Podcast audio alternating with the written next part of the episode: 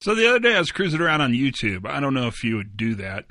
Um, I was actually watching uh, inline skating racing in Colombia because it's interesting to watch. You can practice your Spanish, and man, those kids can skate.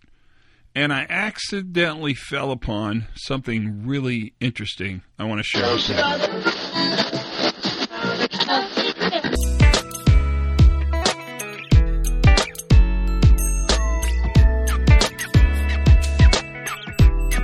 So I don't know if I really fell on it because you probably shouldn't talk about inline skating and falling in the same sentence. I bumped into, you know, it connected me. The algorithm hooked me up. That's what it was. Hi, everybody. Todd Conklin, pre accident investigation safety moment. This is the little time we get together and share little tidbits and nuggets. And this one, this safety moment, well, I think this is just for you. I mean, you can share it with whoever you want to. That's fine.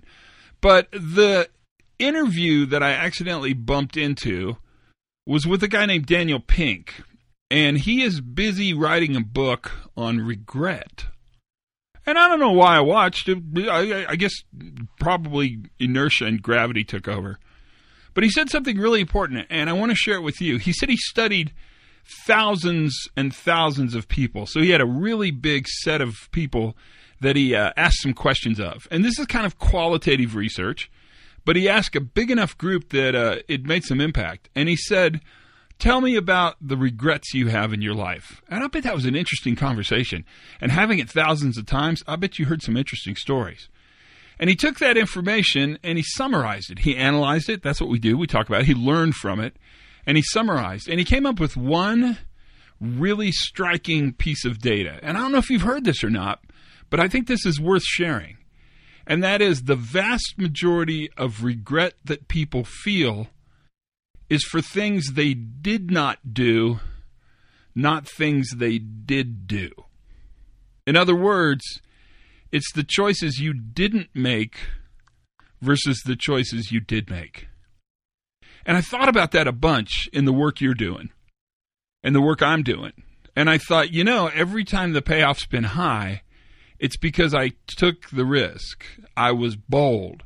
I stepped out farther than I sh- I thought I should have. I-, I knew it was scary. I knew it was risky, but I stepped out anyway. I just did it. And it's interesting because, at least from my life, maybe I'm one of the thousands of people he talked to, although he didn't talk to me. But I would tell you, I, I think it's true. The things that I boldly chose to do, I hardly regret at all. In fact, there's a story I should tell you. It's a long story, and I'll tell it to you when we have some time, just you and I. But bold steps don't really find an ending in regret. It's the things I didn't do, the things I didn't say, the chances I didn't take. Those are the ones that I think back and wish I would have. That's something to ponder. And that's the safety moment for today. Learn something new every single day. Bet you did today. Have as much fun as you possibly can. Be kind to each other. That's important. And for goodness sakes, be safe.